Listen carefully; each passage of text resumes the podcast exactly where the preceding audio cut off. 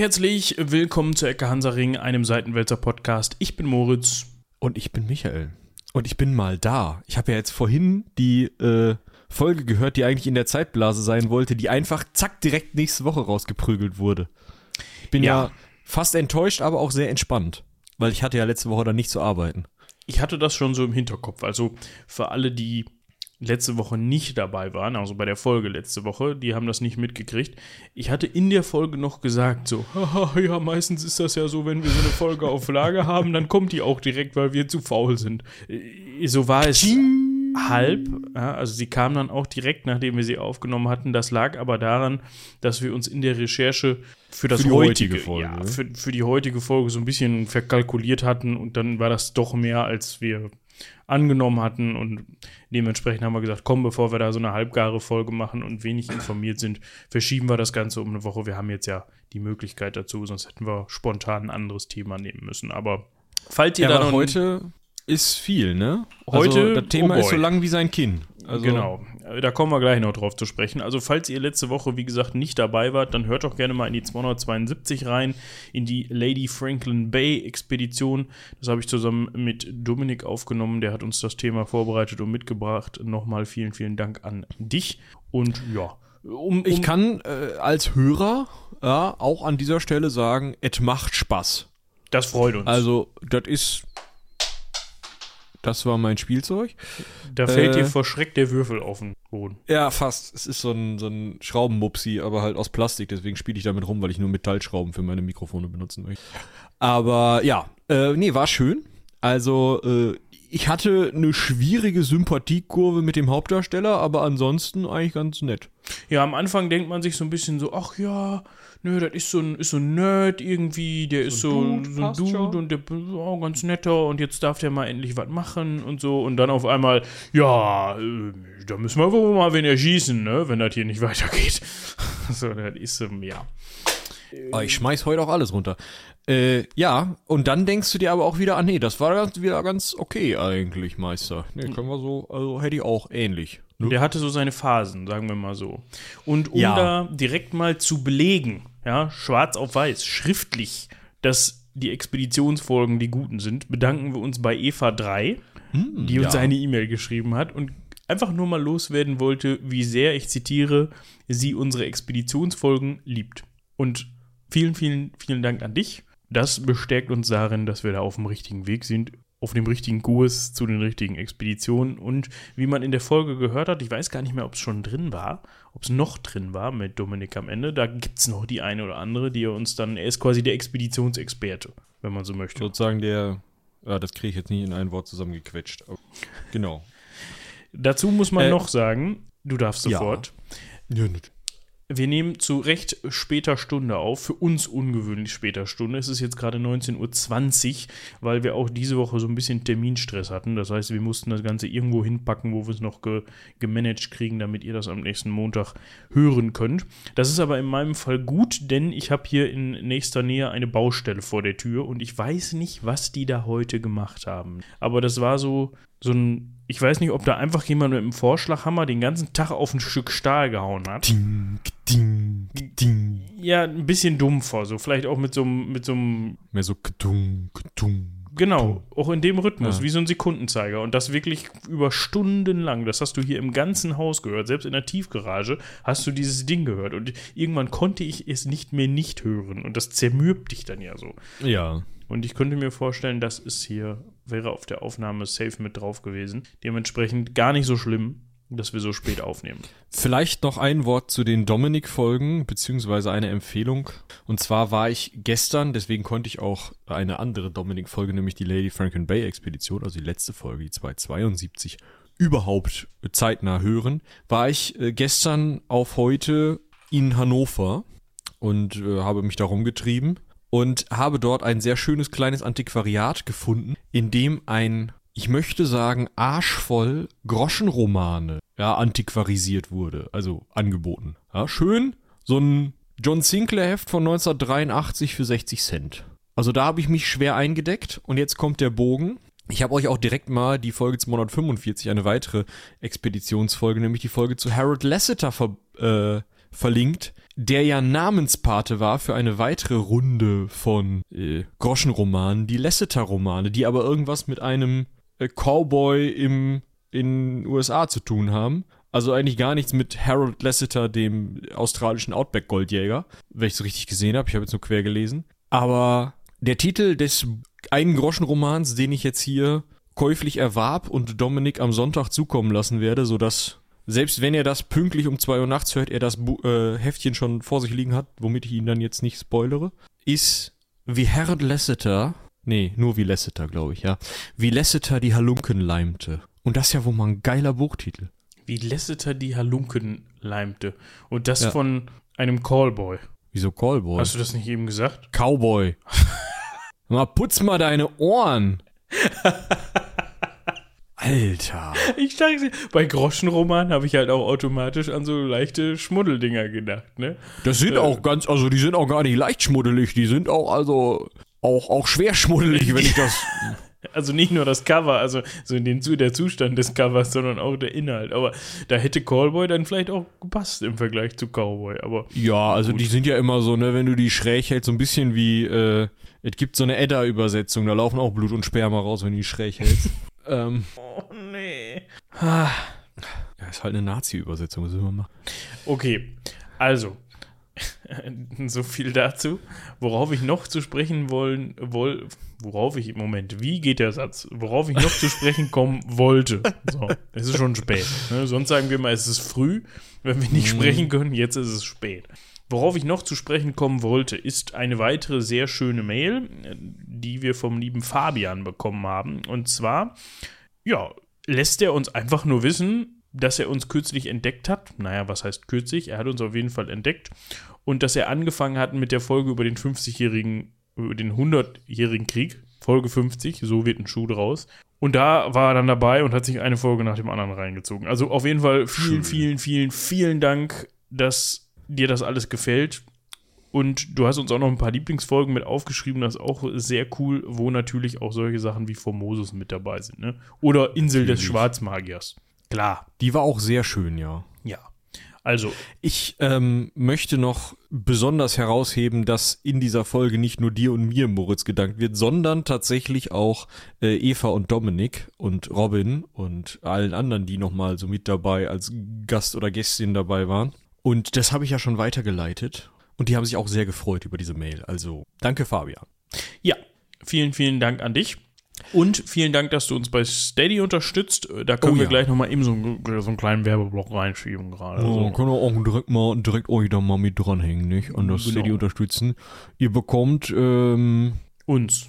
ja, also wie immer eigentlich. Genau, also ihr bekommt, das müsst ihr vorher wissen, ihr bekommt halt keine Rewards oder irgendwas hinter der Paywall. Ihr sorgt einfach nur dafür, dass wir. Also ihr könnt natürlich hinter der Paywall einfach das Gefühl, ja, dass ihr einen Podcast unterstützt, den ihr mögt, könnt ihr euch festhalten. Aber ansonsten, also ich glaube, ihr kriegt so eine automatisch generierte E-Mail mit, ja lol, ihr seid jetzt dabei und das war's. ja, genau. Ja. Ich möchte nochmal zurück auf die Lasseter-Hefte kommen. Äh, Okay, was, worum geht's da bei den, Also außer eins um den, um den Callboy Cowboy? schreibt sich anders, ja, mit I, nicht mit E, ja, ist also ein anderer Lasseter. Zwei, es gibt einen Erotikableger. Jack Slade, die heißesten Western des berühmten Lasseter-Autors. Seit 1999 bis 2022 950 Titel, falls ihr mal damit das nichts vorhabt. Nicht? Ich hoffe, damit hat jemand richtig Geld verdient. Ja, also mittlerweile ist es tatsächlich wohl so, dass es die Dinger nur noch als E-Books gibt und die kosten ja auch immer nichts. Aber äh, ja, falls ihr euch da literarisch also mal, wie nennt man das denn jetzt? Bereichern ist es ja nicht, ne? Falls ihr mal irgendwie einen Urlaub habt und ihr wisst überhaupt nicht, was ihr machen sollt. Ja, aber, aber wenn das Hirn in einem anderen Ort Urlaub macht. Also ich lese so einen Scheiß ja gerne, ne? Aber oh, da merkt man auch wirklich, wie einem so, wie bei so einer ägyptischen Mumie, langsam durch die Nase. Weißt du, das ist echt nicht schön. Die Erfahrung der ägyptischen Mumie habe ich jetzt noch nicht gemacht bisher, aber vielleicht kommt das ja noch. Wäre mal was. Ja, kannst du ja mal so eine Patientenverfügung. Ägyptische Patientenverfügung, meinst du? Ja, schreibst du einfach in Hieroglyphen, da hat zumindest der äh, Anwalt noch Spaß, ne? Das ist richtig, ja. Also der ägyptische Anwalt dann, der kann das bestimmt. Das wird Wir können heute übrigens, wenn wir jetzt den Joke direkt anfangen wollen, können wir das Pferd ja jetzt von hinten aufziehen. Zäumen, Dingens. Und äh, hier, Patientenverfügung, ne? Unser heutiger Gast, kann man ihn fast nennen. Ja, also er wird uns länger beschäftigen. Ist ja tatsächlich, äh, also sagen wir mal so, der Empfänger seiner Patientenverfügung hatte da noch was von. Also er hatte ja, also er, er hat in einem Kloster gewohnt am Ende. Das können wir ja schon mal vorne wegnehmen ja. und hatte sich dann da den örtlichen Erzbischof von Toledo kommen lassen, der ihn da äh, endgültig, also, ne, Totenweihe und so. Ach so, ja. Und der hatte dann äh, unter anderem so eine mittlere Formulierung zwischen wirklich feste katholisch und nicht ganz so feste katholisch gewählt und ist dafür dann auch nochmal schön 15 Jahre in Kerkerhaft gekommen. Also immer aufpassen, was ihr da so in den letzten Minuten und Stunden, ne? Ja, das könnten dann nicht eure letzten Minuten sein, aber sie könnten wegweisend sein, sagen wir mal so. Ja, genau. Ja, äh, ansonsten ist er halt gestorben. Das ist oft so bei Leuten, über die wir sprechen. Ich möchte sogar sagen, ihr- Jetzt haben wir gespoilert. Wir haben doch da letztens schon mal drüber gesprochen. Wir hatten mal letztens eine Person, die noch nicht gestorben war und dann ist sie es doch. Haben wir nicht über Gorby gesprochen, als er noch gelebt hat und dann ist er zwei Ja, Wochen ja. später gestorben oder so? Ja. ich sag mal, gesundheitsschädlich ist es für den Kollegen jetzt und hier nicht. Das ist richtig. Also der hat es auch lang genug gemacht dann für seine Zeit und äh, dementsprechend äh, Seine Zeit, können wir auch direkt drauf kommen. Wir haben es heute wieder einfach mit dem Rechnen 1500 Abfahrt. top. Ihr kennt das. Wir suchen uns normalerweise immer die Leute aus, wo wir einfach das Jahres, also das Alter, ich wollte das Jahresalter sagen, berechnen können. Ne? Also das Alter Ja. berechnen können. Das ist ganz nice. Besonders auch im Februar geboren. Das heißt, meistens kommt's hin, ne, 24. Februar geboren, meistens kommt's hin, wenn man sagt, passt hier mit, äh, keine Ahnung, dann 47, wenn es 1547 ist. Das ist schon ganz nice. Ja, das ist schon ganz nice. Und wo wir gerade schon dabei sind, das Thema so ein bisschen anzustupfen, würde ich sagen, gehen wir gleich mal voll rein. Wir sprechen heute mal wieder über einen Karl und diesmal auch Karl und nicht Charles, nämlich, oder Carlos, kann man auch sagen. Und über Charles. Charles, ja, über Karl den Fünften. Und wie wir gerade mitbekommen haben, ist dieser gute Herr am 24. Februar 1500 geboren. Und dieser Herr war ein Fünfter, und zwar ein Kaiser. König und Kaiser. Ja, ja. Und König und König und ich würde das gleich mal vorlesen, aber ich möchte noch zwei Anmerkungen machen. Eins, der war überall in allen Sprachen König, also in Ländern mit allen Sprachen, außer da, wo man ihn Charles nennen würde. Schon mal ein bisschen witzig, finde ich. Das ist richtig. Also von den Großen, ne? Und er unterschreibt nicht mit Karl. Nee, wie, wie unterschreibt er denn dann? Also der erstmal unterschreibt er nicht Also- selbst, aber. Nö, ich glaube, das hat er tatsächlich selber. Ei, das, was ei, man da ei. sieht. Also, also, ich weiß nicht, ihr könnt mal versuchen, es zu lesen. Ich gebe euch jetzt mal so 30 Sekunden Zeit. Ich habe es euch verlinkt, ne? Ach, du meinst. Du meinst seine Unterschrift und nicht Ja, ja. Seinen, seinen Titel, den er sich dann da gibt, seinen Wahlspruch oder wie man das auch nennt. Ja, er unterschreibt tatsächlich mit Yo. Yo. Yo El Rey. Was Also natürlich. Yo ist Spanisch für ich. Ja. Und Also- El ist Spanisch für der. Und äh, Rey ist Spanisch für König. Also ich, der König. Ja, was auch, also macht auch eine Position klar, ne? Wenn Ja. du einen Brief an den französischen oder den englischen oder den schwedischen König schreibst und schreibst rein, yo, El Rey.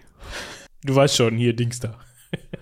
Du Sack. Weißt du, sowas ist halt schon nett. Das ist wie bei hier Augsburger Puppenkiste.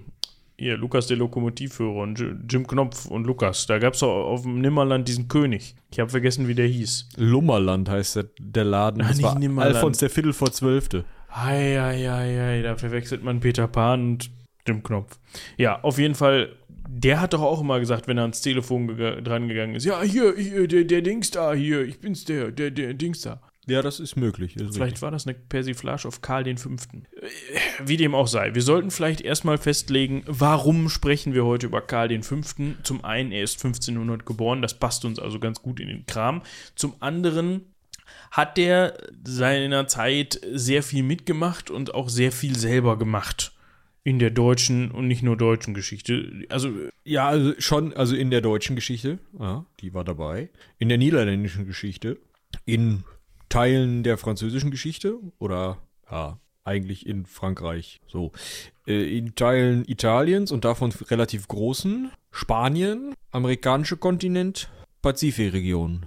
Also er konnte zu Recht behaupten, und das hat er auch zu Lebzeiten, dass er ein Reich beherrschte, in dem die Sonne nie untergeht. Weil er einmal um die Murmel rumkam. Das muss man sich auch auf der Zunge. Ja, also er wird sicherlich nicht alles gesehen haben, über das er Nö. seine Fittiche ausgestreckt hätte, aber da muss er ja auch gar nicht. Aber da kommen Also wir gleich Europa hat er nicht verlassen, ne? Ja, da kommen wir gleich nochmal drauf zu sprechen. Sollen wir eben kurz einmal, ich meine, er hat ja zumindest den, den großen Titel, ne? Also, es gibt ihn nochmal in noch größer, aber den großen Titel, wenn man ihn nicht nur als Kaiser Karl V. vorgestellt hat, dann, da hat er ja auch, ist jetzt keine Unterschrift, sondern es ist mehr so eine Überschrift. Also, wenn er jetzt ein Gesetz oder eine Urkunde ausgestellt hat, dann würde er das vorne wegschreiben lassen und unterschreiben mit Joel Ray. Und das könnte man ja vielleicht einfach, um euch nochmal die Tragweite dieser Person oder die Möglichkeiten dieser Person vor Ohren zu führen, würde ich das jetzt einfach mal versuchen zu deklamieren und mich dabei siebenmal verhaspeln. Wäre das in Ordnung? Ja, ich bitte darum. Wir können es auch immer abwechselnd machen. Nee, nee, nee, nee, das machst du. Das war deine Idee. Viel Spaß. Sehr gut. Also, fängt schon mal gut an. Wir. Ja, gar kein Gottkomplex drin oder so. Wir, Karl Fünfte, von Gottes Gnaden erwählter römischer Kaiser, hat man schon mal den höchsten Titel gesetzt. Ja, dann kommen zwei Formeln, die zu, zum Kaiser gehören. Ja, das ist einmal im Deutschen immer Augustus, im Lateinischen Semper Augustus, also auf ewig der Erhabene. Das ist gehört eben zum Kaisertitel und zu allen Zeiten Mehrer des Reiches. Ist auch so ein Ding, was eben zum Kaisertitel gehört. Dann könnte man einen Absatz setzen, jetzt geht's mit den richtigen Titeln los, also mit weiteren Titeln.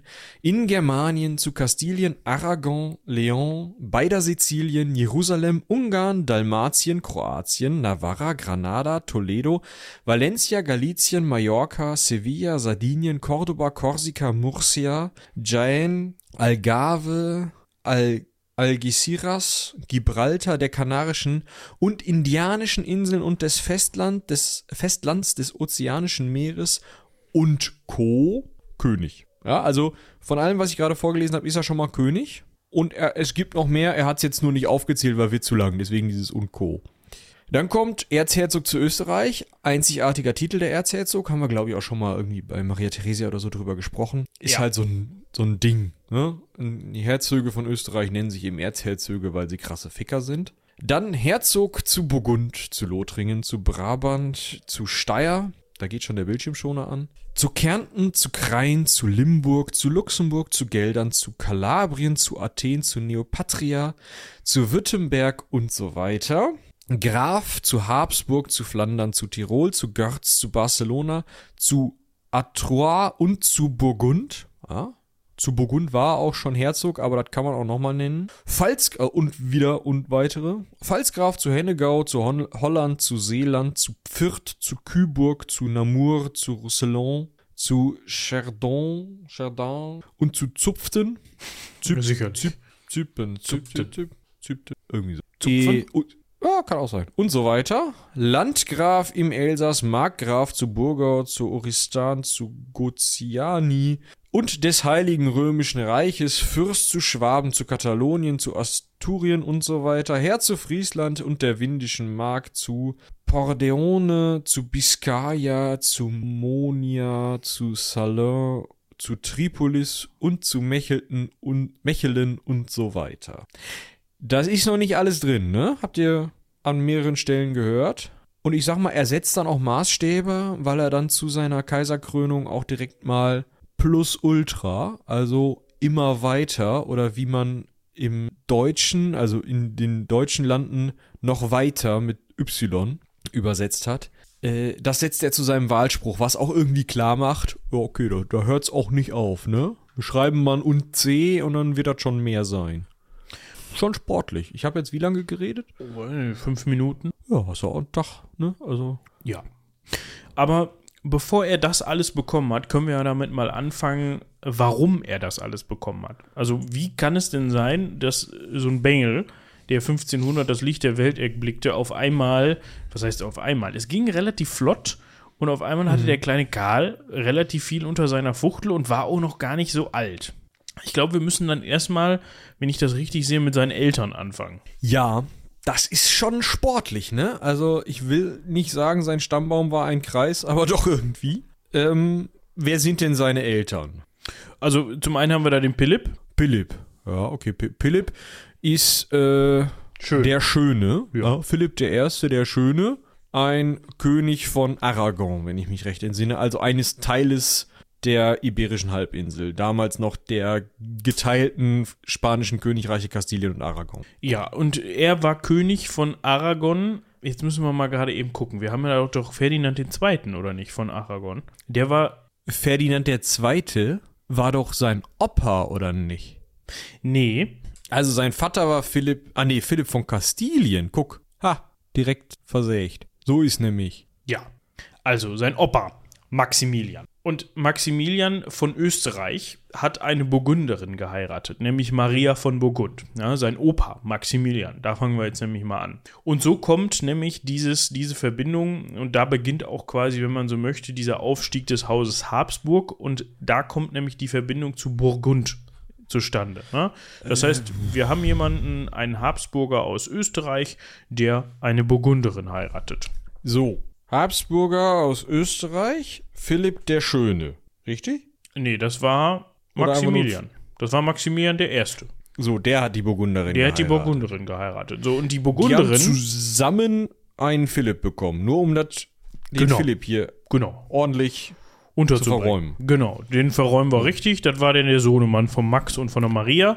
Und die Maria war leider, was heißt leider, für Maximilian von Österreich war das gar nicht so schlimm. Die war Alleinerbin Herzog Karls des Kühnen. Das ist nicht der Karl, über den wir heute sprechen, sondern das ist Und ist auch nicht der mit den Gurken. Das ist sein, das ist der Urgroßvater von Karl V.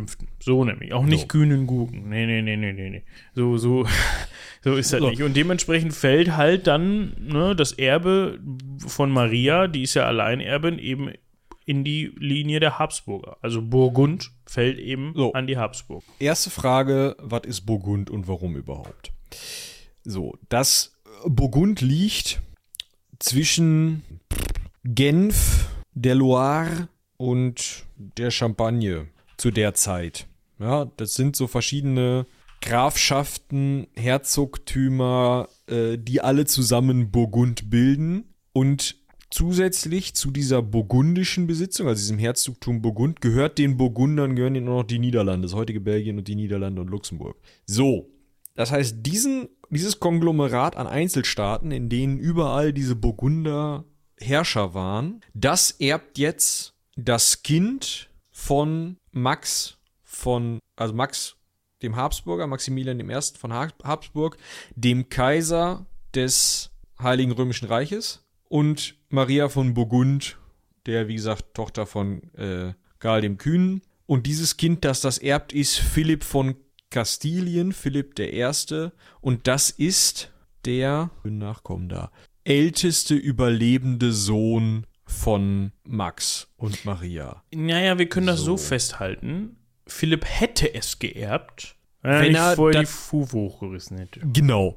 Aber ne, das, das ist so die Erblinie jetzt. Ne? Also Habsburg, also die österreichischen Erblande, Burgund, die Niederlande, all das geht schon mal an Philipp I. von Kastilien, der jetzt praktischerweise, und deswegen heißt er auch von Kastilien, noch Johanna von Kastilien heiratet. Die Königin äh, von Kastilien und Leon. Ja. Ja. Da hat nämlich der Max gedacht, Mensch, wir haben noch gar nicht genug Land, Gegend. Wir brauchen noch ein bisschen mehr und dementsprechend nutzen wir natürlich unsere Blagen, um die so zu verheiraten, dass da am Ende für uns was Vorteilhaftes bei rausspringt. Und dementsprechend hat man sich mal umgeguckt und wat, wat, wo ist es denn schön? Guck mal. Iberische Halbinsel, heutiges Spanien, ist das Wetter immer gut, ne? Die haben schöne Strände, schöne Städte. Gucken wir, vielleicht können wir da mal hin verheiraten. So, und dann hat man sich umgeguckt und gedacht, ja, guck mal, der Ferdinand, der Ferdi, also der katholische König Ferdinand II. von Aragon. Da haben wir eben schon drüber gesprochen. Aragon, Teil der Iberischen Halbinsel, zu dem Zeitpunkt eigenes Königreich, ist verheiratet mit der guten Isabella I. von Kastilien. Das heißt, ebenfalls weiß ich gar nicht, ob Kastilien jetzt ein Königreich zu dem Zeit, Ja, ist es, Zeitpunkt ist war. Äh, Sie war Kastilien und Leon sind zwei Königreiche, sogar die, die äh, Isabella da unter ihrer Mütze hat. Genau. Isabella ist Erbin von Kastilien und Leon und Ferdinand II. ist König von Aragon. Dementsprechend Das haben sind die wir. beiden, die Kolumbus losschicken. Das sind die beiden, die Kolumbus losschicken, genau. So, und damit man jetzt gleich auch versteht, was da in Spanien abgeht. So, jetzt haben wir diese drei Gebiete Kastilien, Leon und Aragon. innerhalb dieses Ehepaares. Die haben da die Mütze auf. Und mit deren Kindern möchte Max von Österreich jetzt gerne seine Kinder verheiraten. Dementsprechend geht man hin und arrangiert dann 1496, 1497 um den Dreh eine Doppelhochzeit. So Schöne heiratet Idee.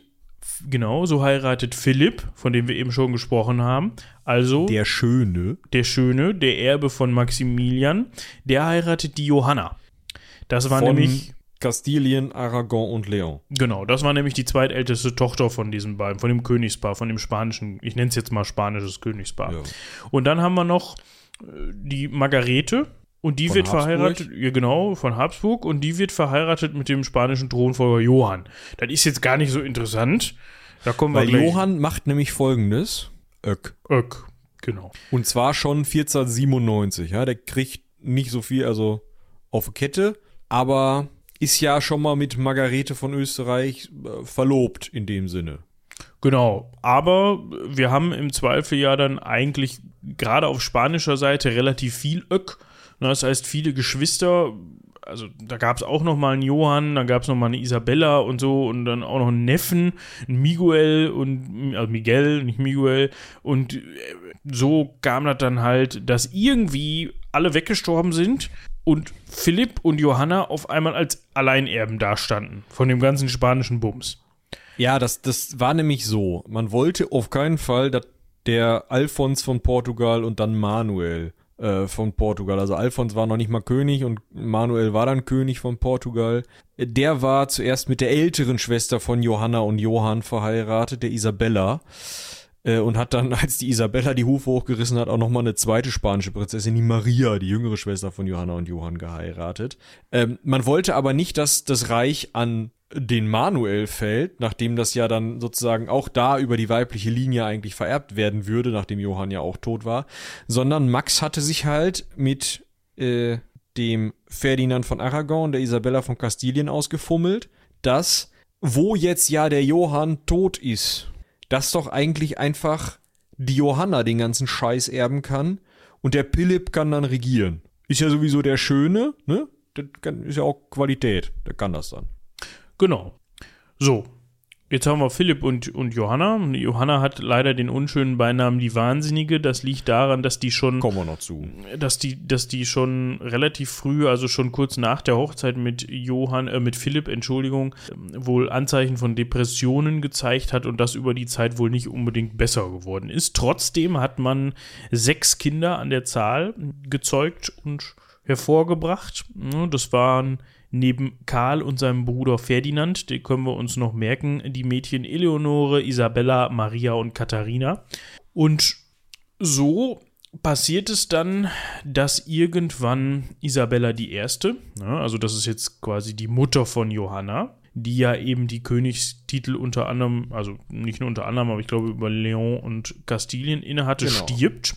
Und so hat dann eben auch nicht mehr Ferdinand II., also der Opa, äh, der Vater von Johanna, der Opa von Karl V., die Mütze darüber auf, weil der lebt zu dem Zeitpunkt nämlich noch, sondern das Ganze geht eben weiter an Philipp, beziehungsweise an Also Philipp und Johanna. Eigentlich geht's an Johanna, äh, mehr oder weniger, weil Philipp dann ja auch relativ schnell die Hufe hochreißt. Relativ schnell. Und als es dann an Johanna gehen soll, ist Karlchen schon alt genug, dass er sagen kann, nee, Moment. Muttern, setz dich doch mal da in das Räumchen, unterschreib das Zettelchen mal hier, ich mach das hier. Genau. Es gab dann noch so einen Vertrag, den Vertrag von Villa Fafila, Villa Fafila, habe ich richtig ausgesprochen? Ja. 506. Da 15. einigt sich, fünf- 1506, genau, da einigt sich der Philipp hä, dann mit seinem, mit seinem Schwiegervater, dem Ferdinand II., darüber, wer jetzt mal die Mütze aufhat, wer die Regierungsgewalt ausübt. So, da sagt der Ferdinand, ja gut, kann ich verstehen, komm, machst du, macht nicht die Johanna, sondern machst du. Und kurz darauf, ja, glücklich, dass er jetzt da Chef ist, verstirbt Philipp. am 25. September 1506. Wir können mal eben gucken, weil es mich gerade interessiert, wie alt der Bengel zu dem Zeitpunkt war. Nicht so alt. Der war nämlich, oh, wann ist er denn gebohrt? Der ist gebohrt 1478. Also war er da, warte, lass mich- 22 plus 9. 31. 31, gar nicht so alt. Also eigentlich soll es gerade richtig losgehen.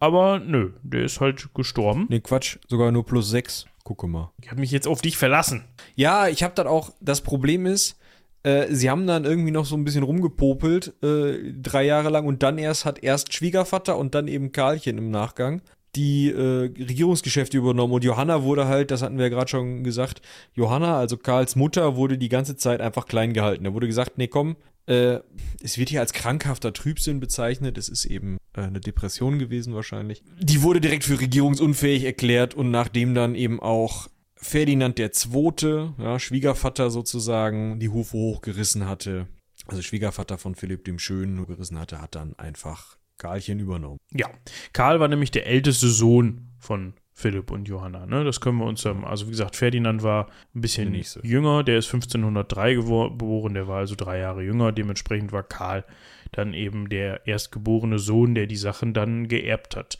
Die Tochter Eleonore, also seine Schwester, ist noch zwei Jahre eher geboren, aber die Erbfolge war damals so, dass der, wenn es einen Sohn gibt, dann kriegt der natürlich das. So, wir sind jetzt aber immer noch die ganze Zeit auf der spanischen, also auf der Seite der Mutter. Wir haben zwar über Philipp den Schönen geredet, aber Philipp ist ja gar nicht irgendwie, also der ist zwar in diese spanische Veranstaltung reingeheiratet und hatte auch Verträge geschlossen, dass er da irgendwas äh, regieren darf und wurde auch Philipp von Kastilien genannt und so weiter und so fort, aber ursprünglich, ja, elterlicherseits sozusagen, also das, was er wirklich erben kann, die waren aber noch am Leben, äh, ist von Maximilian dem Ersten erstmal nur das Erzherzogtum Österreich, also erstmal nur die österreichischen Erblande. Da hängt aber zu dem Zeitpunkt schon auf eine Art, nicht so ganz so super fest, aber schon auf eine Art die Macht im Reich mit dran. Also die Kaiserkrone mehr oder weniger oder die Königs- und Kaiserkrone. Und äh, wie wir ja vorhin schon mal kurz angesprochen haben, war ja Maria von Burgund auch noch eine Oma von Karl V., eine Mutter, die Mutter von Philipp dem Schönen. Da gehen also die ganzen burgundischen Besitzungen, das Herzogtum Burgund und die burgundischen Niederlande über Philipp, der ja wie gesagt relativ früh die Hufe hochreißt, direkte Mengen an Karlchen. Ja, Da läuft einiges zusammen. So, Philipp stirbt jetzt am 25. September 1506. Da war Karl sechs Jahre alt. Dankbar das geht natürlich noch nicht. Ne? Das ist ja, auch für Karls Verhältnis ist das noch ein bisschen jung. Wir können jetzt ja mal uns anschauen, was da los ist. Zu dem Zeitpunkt, und das dürfen wir nicht vergessen, lebt Maximilian I. noch. Also Karls Opa, der ja zu dem Zeitpunkt noch Kaiser ist. Der lebt noch. Das heißt, der kann natürlich nach wie vor dann eben über entsprechende Besitzungen verfügen und auch Ferdinand II. hat da noch so ein bisschen mitzureden, der lebt zu dem Zeitpunkt nämlich auch noch. Was wir aber festhalten können, ist, wenn der Karl dann mal alt genug ist, fällt auf ihn zum einen das, Herz, äh, das Oh, Verzeihung, Erzherzogtum. Maria von Burgund ist da schon hinüber. Die hat es nur bis 1482 gemacht. Siehst du. Ja, gut. Aber das ist ja auch für unser, unsere Geschichte heute egal. Also zum einen haben wir die, das Erzherzogtum Österreich. Ja. Dann haben wir das Herzogtum Burgund und die burgundischen Niederlande. Also burgundische Niederlande dürft ihr euch nicht von, das hat Michi gerade schon gesagt, Luxemburg und Belgien, äh, das heutige gehören da eben zu. Dann haben wir die Krone von Aragonien, einschließlich, ne, da, also nicht nur die Besitzungen in Spanien gehören zur Krone von Aragon, sondern auch Neapel, Sizilien und Sardinien. Hatte ich ja vorhin vorgelesen im langen Titel, ne? Das gehörte dann Genau. da, kam dann daher. So, und dann von, kommt dazu noch über Isabella, also über seine Mutter, nee, über seine Oma, die Krone von Kastilien und dazu gehörten noch neu eroberte Gebiete in Übersee, weil wir haben gerade gehört, dann waren die, die Kolumbus. Kolumbus losgeschickt haben. So. So, boah, das ist, also wir hoffen, dass das, das musste man jetzt leider einmal durchkauen, weil dann rafft man das alles viel, viel besser. Dann kann man viel besser einsortieren später, warum der was machen kann. Genau, und warum der überhaupt wo rumläuft. Er sieht's nämlich jetzt erstmal, weil, also, was hat er jetzt schon geerbt? Was, was, was hat er also jetzt schon? 1506, als Philipp die Hufe hochreißt, Philipp der Schöne, hat er schon unter seinem Daumen. Das Herzogtum Burgund, die burgundischen Niederlande und, weil Isabella ja auch hinüber ist, also Oma, mütterlicherseits, Also beide Omas sind tot. Deswegen Burgund die burgundischen Niederlande von Oma väterlicherseits und Oma mütterlicherseits gibt's die Krone von Kastilien und die Überseegebiete. So, das hat er schon. Und jetzt sitzt er also in den Niederlanden und wird da so ein bisschen ausgebildet, ja? Ja, genau, Und da können wir ja mal eben drüber sprechen. Warum, also wer ist denn überhaupt eigentlich dieser Gal? Was ist das für ein Bengel? Ja, also geboren 1500 in den Niederlanden, In Gent. in Gent, also heute Belgien. So, Taufpaten Margarete von Österreich, das ist, glaube ich, eine Tante, wenn ich mich entsinne. Und Margareta von York. Die Engländerin. genau. Ist ja auch Ja. eigentlich, ne? Und äh, Charles de Croix oder Kroll war so ein Graf, der halt dann für seine äh, ein Berater von Philipp dem Schönen war so ein ja so ein, so ein, so ein eher so ein Hofbeamter als wirklich ein Graf, kann man sagen. So 1501 sagt sein Vater Philipp der Schöne, der Junge ist jetzt ein Jahr alt, der kriegt erstmal einen Titel, Graf von Luxemburg, schön und wird in den Orden des Goldenen Vließes eingeführt, also kriegt direkt den Ritterschlag. So ein bisschen wie der Hosenbandorden in England. Genau. Jetzt sagt 1502 Philipp der Schöne, nee, komm, ähm, wir fahren jetzt erstmal nach Spanien, ja, wir müssen da unten als Thronfolger vereidigt werden, weil ja der Bruder von Johanna, der dann in Zukunft Wahnsinnigen, La Loca im Spanischen übrigens, oder eben von Johanna, dann verstorben war, sodass man diese ganze Erbschaftskungelei dahin fummeln musste.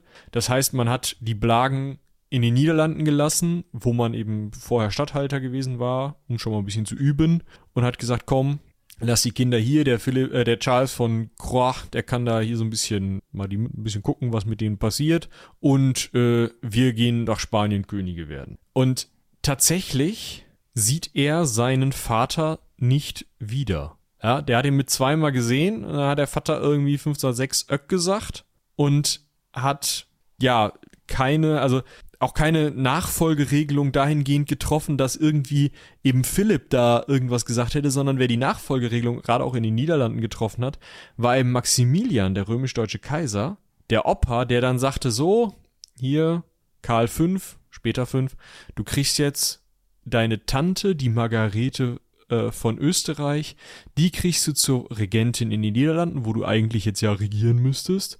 Und äh, die kriegst du halt zur äh, ja, Verantwortlichen, sagen wir mal. Und als Erzieherin. Und als Erzieherin, genau. Und es ist halt, also, der hat halt seine Mutter erst mit 17 Jahren wieder gesehen. Die ganze Zeit vorher wird er eben von niederländischen, ähm, ja, ihm zugewiesenen Erzieherinnen und Erziehern, primär eben Erziehern, erzogen. und da kommt halt eben dazu, dass Maximilian, Ehemann der Burgunderin und der sogenannte letzte Ritter, so wird er häufig genannt, halt extrem viel Wert auf dieses höfische, hochhöfische, burgundische Erbe legte, auf diese Sachen mit, ah, wir müssen uns ritterlich verhalten und äh, wir sind immer ehrenhaft und galant und keine Ahnung was alles. Und so wurde Karl eben auch erzogen nach diesem burgundischen äh, Hofzeremoniell, was dann später unter anderem bei Maria Theresia als spanisches Hofzeremoniell immer noch weiterlebte, weil Karl das eben so sehr eingeimpft bekommen hat, in dieser Zeit da in den Niederlanden, die ja vorher burgundisch gewesen waren, dass er das halt durchgehalten hat und auch deswegen, weil er eben aus diesem burgundischen Kontext ursprünglich kommt oder da halt erzogen wurde, spricht er Französisch als Muttersprache und Niederländisch, dazu Latein und hat so ein paar Worte kann er Deutsch, kann kein Wort Spanisch. Und er, es ist halt schon klar eigentlich, was der alles noch erben soll. Man hätte ja was machen können. Aber diese ganzen, äh, diese ganze ursprüngliche Ausbildung, die zieht halt wirklich erstmal aus Burgund, kommt die. Aus dieser burgundischen Idee. Und daher eben auch dieses Zeremoniell und diese Ritterlich. Genau. Also seine Erzieherin, wenn man dann so möchte, die hat auch auf jeden Fall dafür gesorgt, dass er ja eine weltgewandte, eine weltgewandte Erziehung bekommt. Ne? Also es wird auch Ja. gesagt, dass die, der Hof, den sie sich da um sich versammelt hat, durchaus kulturell angehaucht war, nicht nur angehaucht, sondern die hat halt dafür gesorgt, dass viele ja begabte Künstler und Musiker und Leute, die was auf dem Kasten hatten, an ihren Hof kamen. Und dementsprechend bekommt Karl halt auch in jungen Jahren die Einflüsse davon mit. Zum anderen wie wir gerade schon gehört hat, haben, wird er halt auch eben zum Ritter erzogen. Ne? Also das heißt auch dieses typische, obwohl wir uns jetzt eigentlich an der, an der Schwelle zur, zur, zur frühen Neuzeit befinden, wenn man so möchte, dieses, dieses Ritterliche von wegen, ja, hier Ausbildung mit der Lanze, dem Schwert und äh, du musst kämpfen können und äh, sowas. Das wird so langsam weniger, aber Karl bekommt es auch immer noch mit und ist darin auch gut und hat da wohl Spaß dran. Obwohl er wohl immer äh, so ein bisschen kränklich unterwegs war. Er war jetzt nicht so, wohl nicht so, wenn man das, wenn man, wenn ich das richtig verstanden habe, der Hulk, der da rumgelaufen ist und, ne? Ja, also das Problem an der Stelle ist ja, wenn man sich den Stammbaum anguckt, vielleicht mal besser als dieses Bildchen, was es da gibt. Äh, hier vielleicht. Hm, nee, das ist Karl der Dritte, das ist ja zu. Also auf jeden Fall ist schon ein Großvater, äh, ein, äh, Moment, ein Urgroßvater von Maximilian ist ein Ferdinand von Aragon mit seiner Frau Eleonore von Kastilien. Also, äh, let's play the same song again. So, ja. Also Aragon, Kastilien in der Urgroßelterngeneration, das ist die Ur-Ur-Urgroßelterngeneration von Karl V. Da sind die beiden schon mal verheiratet. Jetzt heiratet das Kind, der, die Tochter von Ferdinand und Eleanor von Aragon und Kastilien. Eleanor von Aragon heiratet einen Johann, äh, einen Eduard von Portugal. Ja, den König von Portugal. Eduard von Portugal und Eleonore von Aragon, in der ja kastilische Verwandtschaftsverhältnisse schon zur Hälfte drin sind, kriegen ein Kind, Eleonore von Portugal. Die heiratet Friedrich III., einen Habsburger. Das heißt, in Maximilian ist schon dreimal oder also, der ist zumindest zu, zu, einer Hälfte, ein bisschen weniger als eine Hälfte, ist ja schon äh, schwer verwandt mit den Aragoniern. Und verheiratet jetzt seinen Sohn wieder da in diese Familie hinein. Na, auf der anderen Seite geht es eher nach Osteuropa, auf der habsburgischen Seite. Aber das ist halt wirklich, man nennt es fachlich den Ahnenverlust. Das ist, ähm, mein Stammbaum ist ein Kreis. Also das ist schon übel.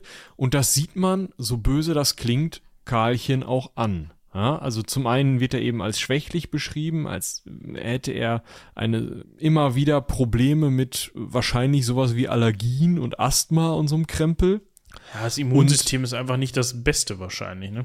Ja, genau, das ist das eine Problem. Das andere Problem sind diese Depressionen, die äh, zumindest bei seiner Mutter ja äh, evident sind, also auch in der historischen Wissenschaft durchaus anerkannt, die bei ihm auch immer mal wieder so als Episoden auftauchen. Und dann kommt noch dazu, dass er die berühmte Habsburger Unterlippe hat.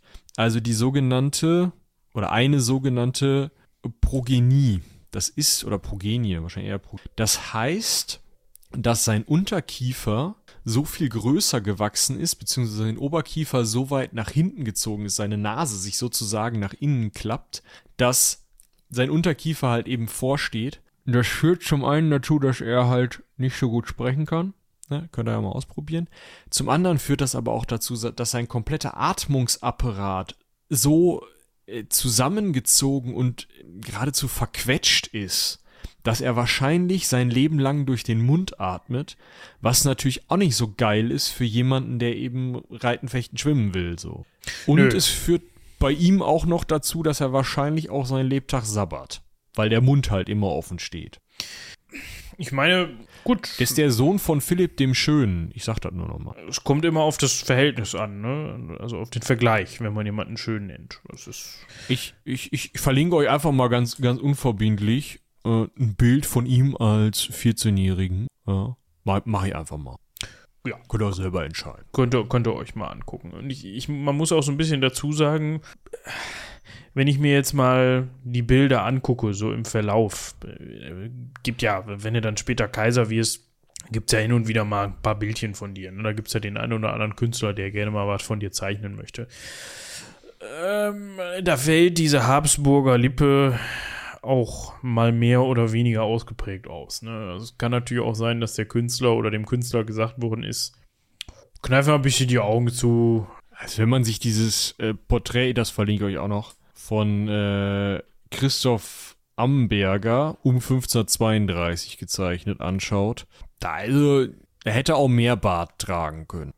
Ja, das ist sogar noch eins der eher nicht beschönigenden, aber wenn ich mir zum Beispiel hier von Hans, Hans Mahler zu Schwarz angucke, nee, das ist das von, der hat Ferdinand gemalt, ja, okay. Nee, von, von Bernhard von Orley um 1520, der junge Karl.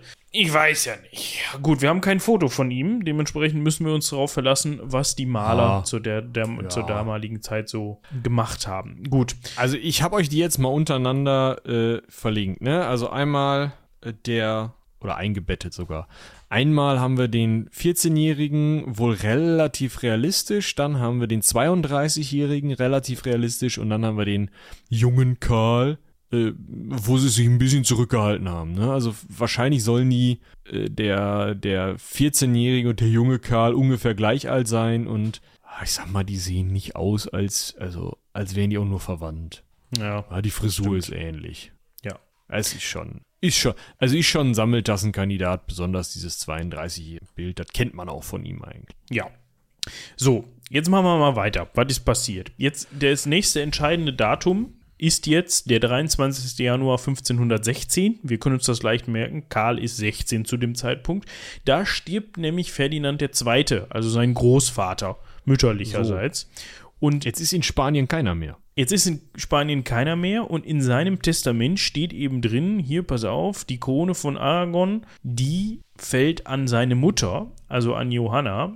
Aber wir haben ja eben schon festgestellt, hm, ist. Die wurde schon untergebuttert, als, äh, als Isabella gestorben ist. Die wird jetzt auch untergebuttert. als Philipp noch da rumlief, also Karls Vater. Ja, genau. Da, wo war die schon, ja, wurde die nicht wirklich gefragt und wie wir gerade schon gehört haben, ihre Depression soll sich dann auch in einen geistigen Zustand verschlimmert haben, wo sie dann auch nicht mehr wirklich viel auf sich aufmerksam machen konnte, in, im positiven Sinne, sagen wir das mal so. Mm.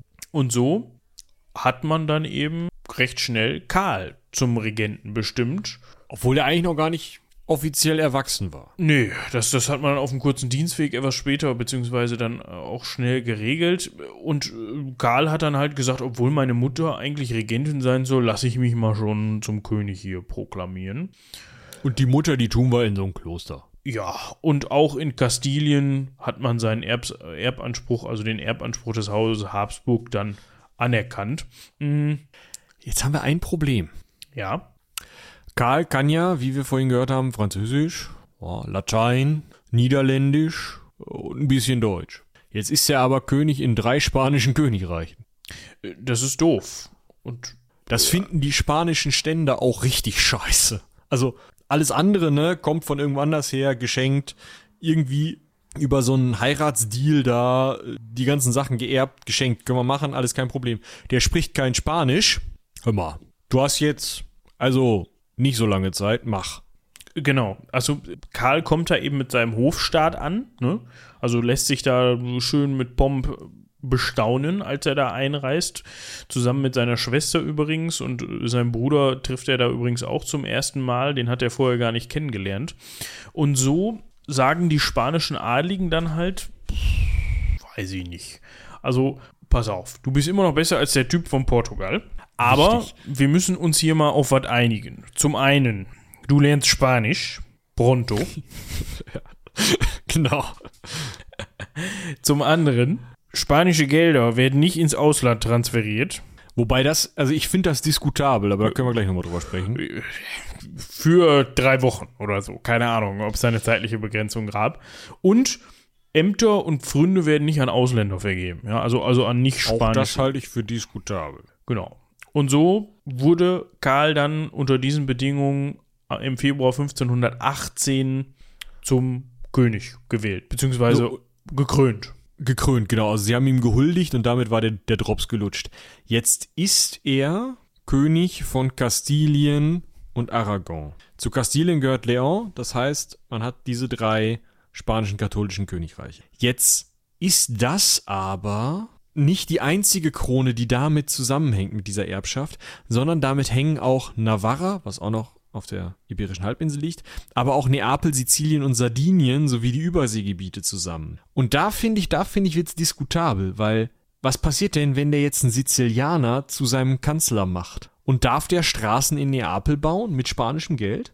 Wie ist das eigentlich mit dem Vizekönig von Spanien? Muss das, also äh, Neuspanien, also ähm, Lateinamerikanischen, heute lateinamerikanischen Gebieten. genau, ist das, muss das ein Spanier sein oder darf er da vielleicht auch ein Niederländer zu einsetzen? Oder wenn wir in dem Bereich dieser Kronen bleiben, vielleicht jemanden aus Sardinien? Das sind gar nicht so doofe Fragen, weil man darf sich das nicht so vorstellen, dass man jetzt, keine Ahnung, wie bei Age of Empire, gehört, das gehört jetzt alles mir und dementsprechend sind da jetzt alle Mannequin blau. So, sondern das sind für sich alleinstehende einzelne Königreiche beziehungsweise Herrschaftsgebiete, die so an sich erstmal nichts miteinander zu tun haben. Gut, über die spanischen Sachen auf der Iberischen Halbinsel kann man jetzt noch streiten. Er wird ja dann auch später, oder er gilt ja auch dann eigentlich als erster König von Spanien, also wirklich von Spanien, nicht nur von Aragon äh, und Kastilien. Also er wird dann auch Carlos I. genannt, weil er zum ersten Mal diese Gebiete eben in, unter einer Person vereint hat.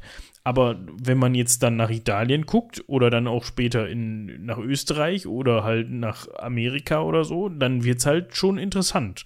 Und das sieht man, dieses Verhalten, was die spanischen Adligen an den Tag gelegt haben, das sieht man auch später im, im, im Reich, also das sieht man auch später in Deutschland, dass man da dann halt sagt, äh, wir wollen hier jetzt aber keinen Italiener oder Spanier rumfummeln haben, ne? Das ist hier schon klar, da müssen wir aber jetzt uns drauf einigen. Das ist halt ein Riesending, was man heute so, wie gesagt, auch wegen dieser äh, Computerspiellogik, die man da häufig in der Rübe hat, glaube ich, gar nicht mehr so überblickt. Der ist ja nicht da. Der ist ja 90% der Zeit hängt der ja irgendwo rum, wo du gerade nicht bist, so. Ja. Und das heißt, diese ganzen Gegenden, die spanischen Gegenden, Sizilien, Sardi Süditalien, also das Königreich Neapel, die einzelnen, Herzogtümer, zum Beispiel eben Burgund, zum Beispiel das Erzherzogtum Österreich, zum Beispiel die dann äh, niederländischen Besitzungen, die verwalten sich alle selber. Und im Reich ist es ja noch mal krasser, weil da ja die Fürsten eine ganz andere Autorität und Autonomie haben, als es im, in Spanien der Fall ist. In Spanien ist es eine relativ klare Lehnspyramide. Im und auch eine relativ klare Abhängigkeit, wesentlich klarer und stärker und abhängiger, als es im Reich der Fall ist. Im Reich haben die alle noch was zu kacken. So. Und niemand von denen akzeptiert, dass er jetzt zu einem gemeinsamen, wenn sie das überhaupt als solches verstehen, Staatsgebiet, ja, irgendwas mit Nationalstaaten oder Fahnen oder Farbenblau anmalen oder sowas.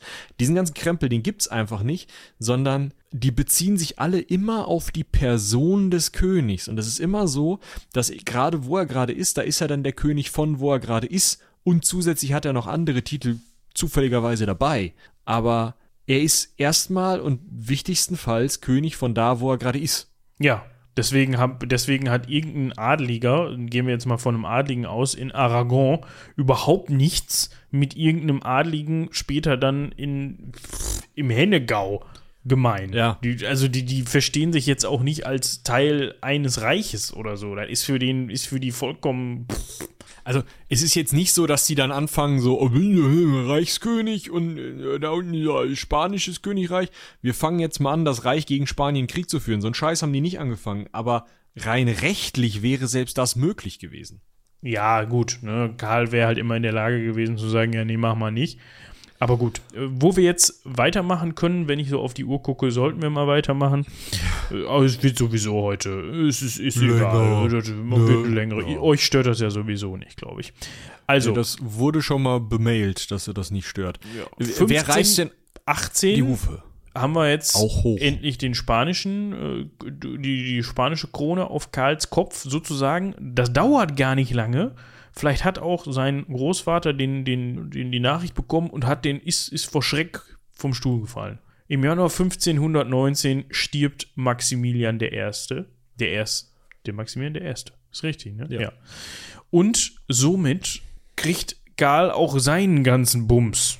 So, also er erbt das halt heißt, im Grunde, also, ne, du darfst, sorry, was man jetzt an der Stelle verstehen muss, das ist im Reich nicht ganz so einfach wie in Spanien. Genau, er erbt halt erstmal nur Österreich und die burgundischen Besitzungen. Ja.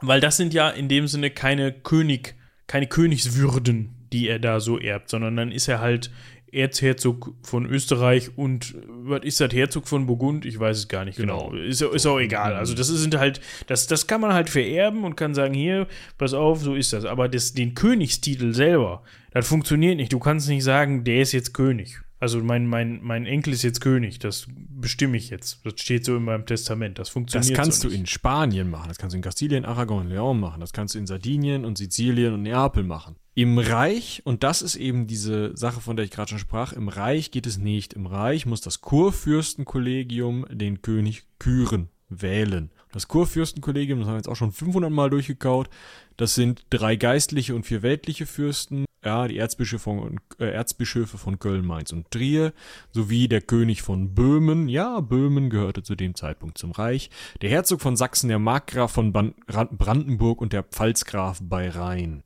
Ja. So. So, und um das, worauf ich eigentlich hinaus wollte mit meiner Ansprache, auch das ist, glaube ich, immer noch wichtig zu erwähnen, weil auch ich das, wenn ich da länger nicht drüber spreche und mir das länger nicht angucke, das verwirrend finde teilweise. Maximilian I. war Kaiser.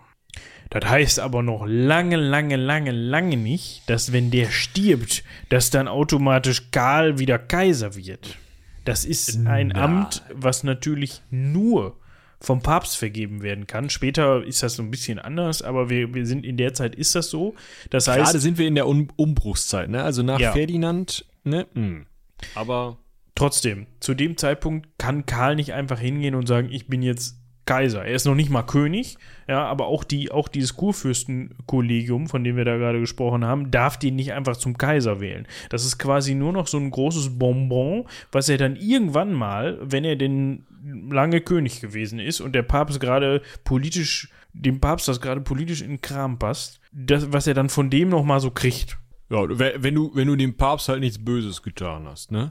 Jetzt schauen wir uns erstmal an, wie er König wird und dann können wir noch mal was dazu sagen, warum der Papst vielleicht gar nicht so Bock darauf hat, dass der Typ Kaiser wird. Und zwar ist es jetzt so, dass für den Königstitel wird sich beworben. Ja? Da sagt Karlchen, pass mal auf Leute, ich bin jetzt schlappe 19 Jahre alt. Ja, das würde für mich als Kompetenz reichen. Ich habe große Gebiete hier im Reich unter meiner Fuchtel.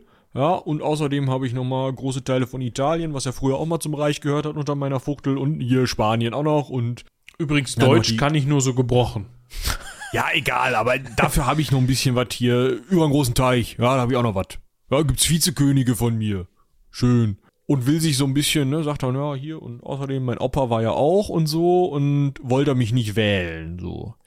Jetzt stehen da noch zwei andere Nasen und sagen ungefähr das Gleiche. Das sind nämlich zum einen Franz der Erste, der König von Frankreich, der meint, wenn wir jetzt diesen spanisch-italienischen König mit seinen Überseebesitzungen, wenn wir den jetzt zum König des Reiches machen, ja, also zum einen liegt Frankreich dann dazwischen, das finde ich ganz ungut, und zum anderen stärkt ihr damit natürlich die Österreicher noch mal mehr. Wollt ihr das wirklich oder wollt ihr nicht vielleicht den Österreichern in eurem Reich, die jetzt unter äh, Max und seinen Vorgängern schon irgendwie die ganze Zeit die Mütze auf hatten, wollt ihr die nicht vielleicht mal so ein bisschen, bisschen zurechtstutzen? Ich meine, der wird jetzt brutal mächtig hier. Vielleicht, ne? Könnt ihr doch mal für mich stimmen. Wie wär's denn? Ich bin ja nur und, französischer König.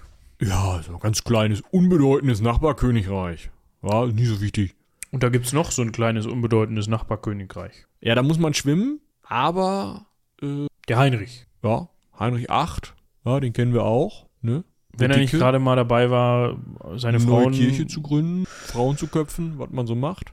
Kann man auch mal den Anspruch auf den Königstitel des der deutschen Lande oder wie immer das man zu dem Zeitpunkt ja, betitelt hat. Römischen Reich. Ach, kann man. Da sagt er, wenn keiner will. Also der wird, und das ist es halt wieder, da haben wir ja auch schon ganz viel drüber gehört, der wird auch in, irgendwie einen Anspruch fingieren können. Ja, beziehungsweise du brauchst ja nicht unbedingt einen Anspruch, du kannst ja einfach sagen, ey, komm, Kaiser, Kaiser ist ja ein, übergeordnetes Amt. Das, so versteht Karl das dann später auch. Kaiser bzw. König des äh, römisch-deutschen Reiches, der ist ja, ja klar, es gibt irgendwie diese Reichsgebiete und da gelten viele Dinge, die der König so sagt, aber anspruchsmäßig gilt das auch weiter. ne? Ja. Und dann, dadurch kann eben auch ein äh, Engländer oder ein Franzose sagen, wieso? Ihr habt doch die ganze Zeit gesagt, dass eure Gesetze auch bei mir gelten. Jetzt drehe ich das mal um. So. Genau. So.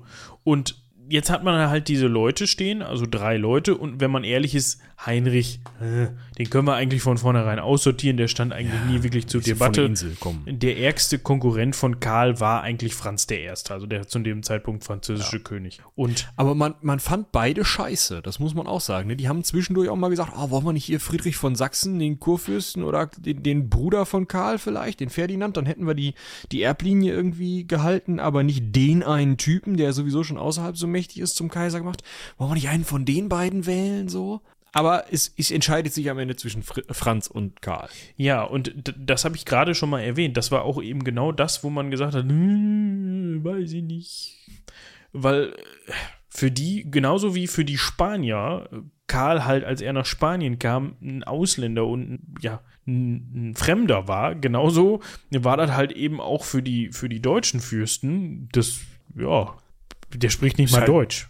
Ja, ist halt so ein spanischer König, der irgendwie so ein bisschen Niederländisch spricht. Aber. Ja. Pff, Französisch spricht er ganz gut. Ja, danke. Macht der französische König auch. Ist das jetzt eine Kompetenz oder was? So. Ja. Und jetzt fängt man eben an, darum zu politisieren. Ne? Also man, man fängt jetzt halt an, Ränke zu schmieden. Man, das ist so ein bisschen wie Wahlkampf heutzutage. Man muss halt gucken, okay, ich habe jetzt da diese Leute, die mich wählen, was kann ich denen Gutes tun? Und da kann man tatsächlich dann auch hingehen und ganz offen, also halbwegs offen, auch sagen, pass auf, ich biete dir Wahlgeld in einer entsprechenden Menge. Und das war genau, jetzt nicht verpönt oder so. Genau. Heutzutage würde man sagen, ähm, Entschuldigung, geheime und gleiche Wahl. Ähm, Entschuldigung, äh, du kannst doch hier nicht Bestechungsgelder zahlen. Wir erinnern uns aber ja schon an, äh, ach komm, ich wähle den und den anderen auch, dann habe ich beim Sieger auf jeden Fall mitgewählt. Ja. Damals war das nichts mit geheimer Wahl oder so. Da hat man einen Brief geschickt, da stand drin, hier komm, ich wähle Karl Otto. So, und den anderen auch, wenn was ist. Ja, genau. Falls der andere gewinnt, habe ich den auch gewählt, übrigens. Ne? Genau. So, so, und das heißt, man ist halt auch ganz offen hingegangen und Karl hat gesagt, pass mal auf. Ich zahle euch, wie viel sind's? 851.918 Gulden Wahlgeld, wenn ihr mich wählt. Der Franzose hat nur 300.000 geboten. Ja, und die, die Wahlmänner ja, Köln, Mainz, Trier, Böhmen, Sachsen, Brandenburg, Rhein. Gucken sich das an, vergleichen das mal. Rechnen sich das aus, überlegen kurz. Naja, und dann ist das ja auch irgendwie klar. Außerdem hatte man anteilig verwandtschaftliche Beziehungen und so. Also, man war schon, also man war irgendwie unentschlossen, man war aber dann in Teilen, zum Beispiel Ludwig II. von Böhmen und Ungarn, war so eng mit den Habsburgern verbandelt, dass dann kurz danach auch Habsburger Böhmen und Ungarn geerbt haben. Man, man hatte eine Tendenz zu Karl und finanziell war es ja dann durchaus auch attraktiver, wobei man jetzt sich erinnern muss, aus Spanien durfte er das Geld ja nicht holen. Nee, und man muss auch dazu sagen, also die, die spanischen Besitzungen in Spanien selber, ich weiß gar nicht, ob da später auch die Goldlieferungen aus, aus Übersee mit ähm, äh, reinspielen, aber man kann ungefähr sagen, waren so eine Million Gulden pro Jahr. So, jetzt hat er fast das, den gesamten Haushalt, den gesamten spanischen Haushalt, 850.000, haben wir gerade gehört, da als Wahlgeld geboten. Die hat er nicht aus der Portokasse bezahlt. Das hat er nicht mal eben aus seiner eigenen Schatulle geholt. Das wäre nie möglich gewesen, sondern er müsste jemanden haben, der das für ihn bezahlt. Und da gibt es eine Person, die wahrscheinlich auch nochmal eine Folge wert ist. Definitiv. Das ist einer der ersten Bankiers der Welt oder einer der größten Bankiers der Welt, kann man vielleicht eher sagen. Es gab ja vorher schon Bankgeschäfte. Jakob Fugger. Der tatsächlich 543.585 Gulden aus seiner Tasche zieht. So, und den Rest muss ich dann, also organisiert Fugger, aber die äh, leiht sich Karl dann woanders zusammen. Aber den halben Staatshaushalt der gesamten spanischen Besitzung hat Fugger rumzuliegen und kann das da mal eben auf die Königswahl schmeißen. Das ist schon echt sportlich. Ja, also wie gesagt, äh, andere Leute haben da auch noch mit rein investiert, aber Fugger war halt mit dieser Summe quasi der größte, weitaus größte Anteilshaber an dieser Königschaft. Und so muss man das auch sehen. Ne? Also der hat sich im Grunde da einen riesen Stein im Brett gekauft beim zukünftigen Kö König bzw. Kaiser. So. Naja, er hat später dann auch noch mal einfach mal geschrieben, es ist auch wissentlich und liege am Tage, dass eure kaiserliche Majestät die römische Krone ohne mein Zutun nicht hätten erlangen können. Also der hat mit diesem immer zu Meister, ich habe für dich gezahlt, später auch dann nochmal unter anderem verhindert, dass das Reich irgendwas gegen Monopolbildung innerhalb des Reiches tut, weil er halt gesagt hat, Karlchen, wir können das entweder so machen, dass du mir jetzt hier einfach mit meinen Monopolen nicht auf den Sack gehst und ich mir hier mein Geld selber wieder zusammenschaufeln kann, oder ich möchte morgen diese knapp 600.000 Gulden auf diesem Tisch haben. Ja, Darüber darüber diskutieren. Daraufhin ist Karl dann hingegangen, hat gesagt, weißt du, ganz unverbindlich, ich habe dann noch so ein paar Edelmetallminen in Spanien unter anderem. Äh, wenn du willst, äh, nimm dir doch einfach, was dir gefällt daraus, ne? Ja, und, und die Sache mit den Monopolen, die vergesst, also einfach ähm, in den Schredder.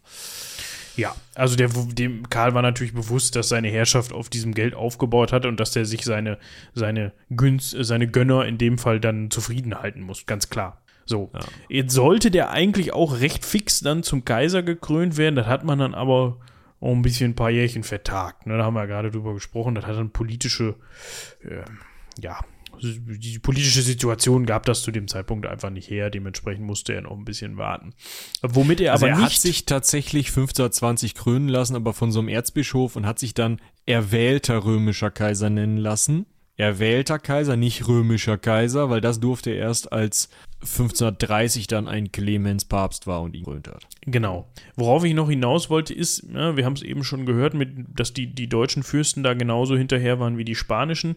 Zu den Bedingungen, dass er gewählt worden ist, gehörte nämlich auch, dass man so ein, so ein fast so ein Reichsgrundgesetz aufgesetzt hat, so ein bisschen wie die Goldene Bulle, wo dann ne, die, die, die verschiedenen Stände nochmal geregelt worden sind und so weiter. Auch da wieder ne, keine Ausländer und hast du nicht gesehen und Privilegien und Pfandschaften und hast du nicht gesehen. Also da wurde dann alles nochmal genau festgehalten, damit da auch ja nichts eben vor dieser Angst flöten geht, nur so von wegen, ja, dann geht der damit nach Spanien und dann haben wir demnächst hier spanische Fürsten und nee, das wollen wir alle. Wir wollen alles, wir wollen, dass das also bleibt, wie es ist. Ja, genau, das ist eigentlich, das trifft eigentlich immer, also eigentlich trifft das immer das, was die Stän- Stände an der Stelle wollen. Das kann man eigentlich so durch die gesamte, also eigentlich durch die feudale Zeit, also sämtliche derartig strukturierten Reiche haben immer, eigentlich, ja, eigentlich immer eine konservative Fürstenei, die versucht, die Verhältnisse beizubehalten, weil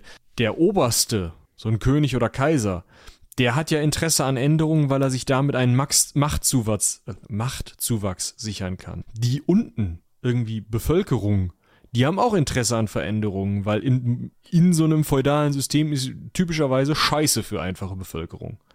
Das die dazwischen, die leben wie die Made im Speck. Klar, da gibt's immer mal welche, da hat der König denen zu viel Macht und dann sehen sie irgendwie eine Chance und sagen, boah, komm, wir ändern mal ein bisschen was und dann legen sie dem König irgendwie eine, äh, eine Erklärung vor und sagen, hier, pass mal auf, unterschreib das mal, wie es bei den Briten schon mal war oder so.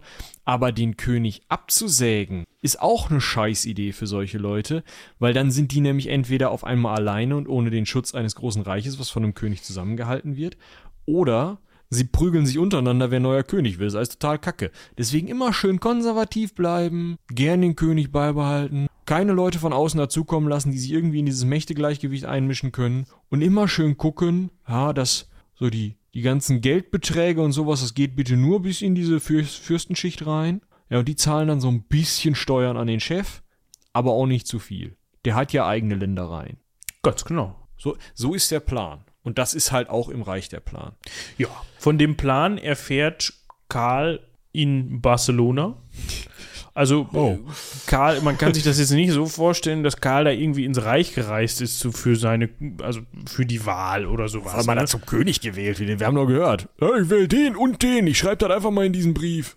Ja, so, also er das erfährt dann in, in, in Barcelona davon, dass er da zum König gewählt worden ist und denkt sich dann, ja, 1520, ne, also wir können das ja mal eben festhalten, das war 1519 wird er gewählt. In Frankfurt in St. Bartholomäus. am 28. Juni 1519 und am die Krönung fand statt am 23. Oktober 1520. Über ein Jahr später hat sich dann Karl mal dazu bereit erklärt, ja, okay, okay Leute, ich komme jetzt mal vorbei. Aber er kommt nur vorbei, nachdem er vorher in England war und gesagt hat, "Mm, sorry, äh, sorry, Heinrich, dass wir nicht, also, ne, alles gut. Wir sind doch noch Freunde, oder? Komm, ich heirate auch deine Tochter. Ist auch eine gute Idee, weil der Franzose ist jetzt in dem Sinne auch sauer an der Stelle.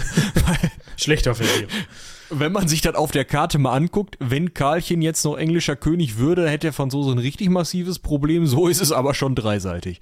Also, unangenehm.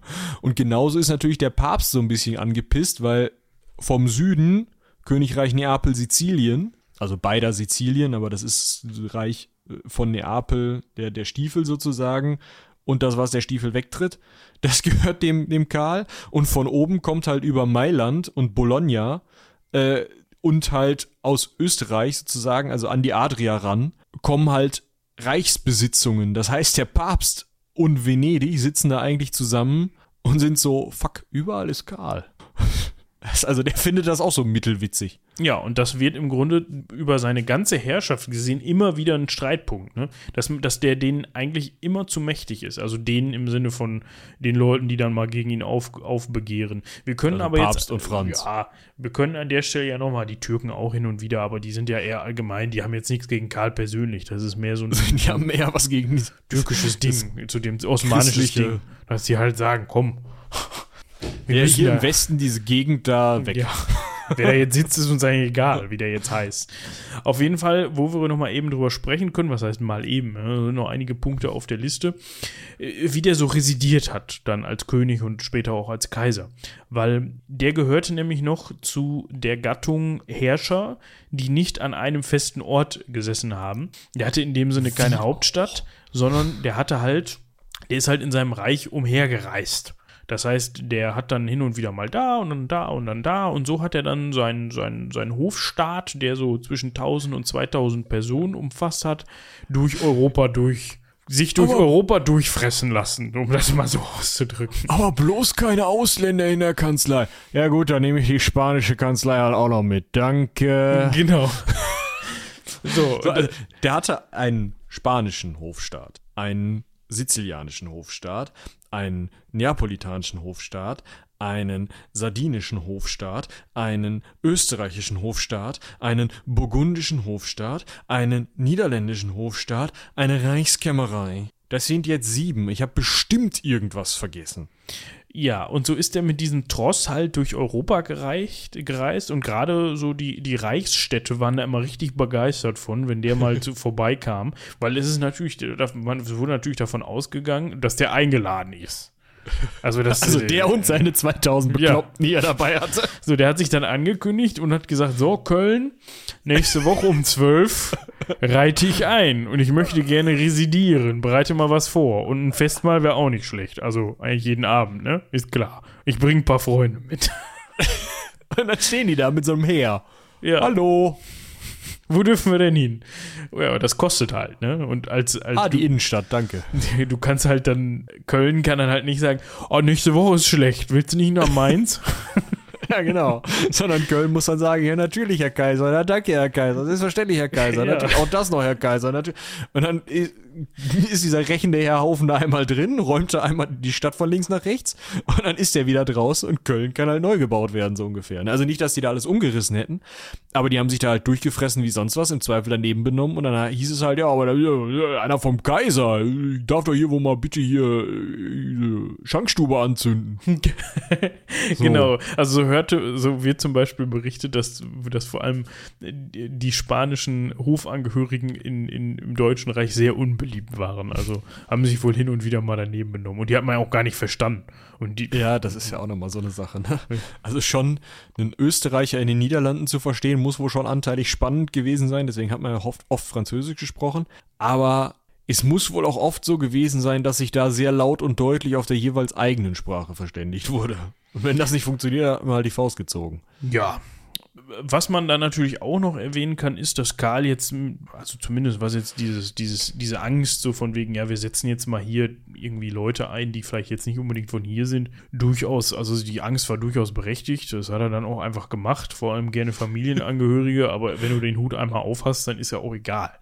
Ja, und du kannst halt auch, ne, also du kannst halt an jeder Stelle sagen, ey, pass mal auf, ich habe das geerbt, wenn ich jetzt meinen Bruder hier zur, zum Regenten der österreichischen Erblande mache, dann ist es ist ja quasi ich. Ja, Quasi. Ne? So, solche Sachen hat er halt immer wieder gemacht und Ferdinand hat ihn tatsächlich auch zu großen Teil, einen großen Teil der Zeit im Reich vertreten. Also Karl war eigentlich die meiste Zeit in Spanien unterwegs und Ferdinand musste dann die Scheiße im Reich regeln, weil die doofen Reichsstände so nervtötend waren. Außerdem hatte Karl ja gerade erst Spanisch gelernt, warum dann Deutsch lernen? Das kann ja Ferdi. Genau. So. So. Ja, wo machen wir denn jetzt weiter? An welcher Stelle? Ich hätte noch, ich hätte noch eine Sache gesagt, weil Kaiser ist nämlich, äh, Kaiser. Karl ist ja Kaiser. Und Karl versteht Kaiser als was anderes als König von hier, da, dort und überhaupt. Sondern Karl versteht Kaiser als, ne, Kaiser ist ein universeller Anspruch. Ja, ganz universell. Ja, auch dir gegenüber, Franz, du Franzose. nee, ist mir eigentlich auch egal, dass du da meinst, dein eigenes Reich zu machen. Hör mal zu, ich hab in weiß ich gar nicht, wie das heißt, da auf der anderen Seite von dem Meer, wo ich noch nie war, aber wo immer gut Geld reinkommt, äh, habe ich Besitzungen und da auf der anderen Seite vom Meer, wo ich auch noch nie war, wo ich auch nie weiß, wo das ist, da habe ich auch Besitzungen und da kommt auch immer gut Geld her. Und dazwischen ist ja auch im Endeffekt alles meins, nur Frankreich nicht. Dementsprechend gilt auch da. Der hat sich also wirklich als Dominus Mundi, also Herr der Welt, verstanden. Der hat keine keine Grenzen, als Kaiser keine Grenzen akzeptiert. Der hat akzeptiert, dass so ein, so ein Franz für das Kleingeschissel und Steuereintreiben in Frankreich durchaus zuständig ist. Das ist völlig in Ordnung. Aber wenn man jetzt zusammen ist, dann hat Franz Karl Ehrerbietung entgegenzubringen, weil Karl ist der Kaiser und Franz ist nur irgend so ein popeliger König. Und dieses Verständnis von, ich bin hier erstmal Chef von allem, führt natürlich auch zu so einer leichten Entrücktheit von dieser täglichen Tagespolitik, die man so hat. Ne? Ja, wir können noch mal eben auf einen Punkt eingehen, den ich ganz spannend fand in Bezug auf seine Überseegebiete. Tatsächlich ist da, also wir haben gerade schon gehört, da kommt immer ganz viel Geld rein. Und dieses Geld kommt natürlich auch rein, weil man da hingeht und sagt, ach, guck mal hier, diese lustigen Leute, die wir nicht verstehen, diese, diese komischen, komische Kultur haben, ihr braucht das Gold nicht mehr. Was? Äh, auch wir haben euch jetzt gerade gar nicht verstanden. Hups, jetzt habe ich dir auf den Kopf gehauen. Äh, also, wir brauchen nicht darüber sprechen, wie dann eben, wie Europäer dann eben in Nord- und Südamerika da vorgegangen sind, haben. wie die gewütet haben, wie Menschen getötet und versklavt wurden, wie Massaker angerichtet worden sind. Und tatsächlich wird gerade von kirchlicher Seite aus das Ganze an Karl herangetragen. Und es dauert zwar ein bisschen und es ist mit einigen Schwierigkeiten verbunden, aber tatsächlich geht er dagegen vor. Und zusammen wird sich dann halt überlegt, dass man jetzt erstmal aufhört, da weiter voranzugehen und neue Gebiete zu erobern und dass sogar jegliche Sklaven freigelassen werden, bis man sich einig ist, wie man menschenwürdig dagegen vorgeht.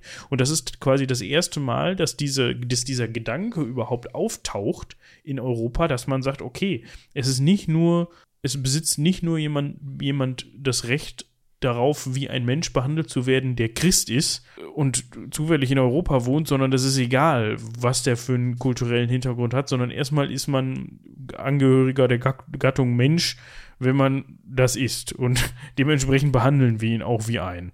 Man darf sich das natürlich jetzt nicht mit humanitären Gedanken von heute vergleichen, aber trotzdem ist das zu dem Zeitpunkt das erste Mal, dass man überhaupt über sowas nachdenkt, dass man sagt, halt dass man nicht sagt, ja, halt sind halt wilde, ne? Also ja, eigentlich egal. Was nicht heißen soll, dass nicht später trotzdem. Also da wurde trotzdem weiter gewütet. Wie gesagt, Karlchen war ja auch nie da. Der ist ja nicht mal gucken gegangen. Ja. Sagt, hör mal zu. Im Zweifel. Pff, Der hat mal einen Brief geschrieben und dann hat so ein spanischer Konquistador gesagt, ja, das waren Sachzwänge. Genau. Whatever. Also, so, also, man darf sich das jetzt nicht wie, oh, jetzt ist alles gut vorstellen, aber um, nur um das nochmal eben zu erwähnen, das war das erste Mal, dass man überhaupt über sowas nachgedacht hat. Vielleicht, ähm, Mibu, Mibu. Schön, ne? Ja, ja. Der, der packt gerade ein LKW rückwärts ein bei mich. Ja. Ich lasse ihn einfach mal machen. Macht, der macht das gut. Ist, ja. Wir können ja derzeit einfach mal weiter quatschen. So. Äh, wo äh, springen wir hin? Ja, ich, ich hätte jetzt einen Vorschlag. Weil das wird ja noch mehr hier. Also wir sind ja immer noch bei seiner Krönung, mehr oder weniger.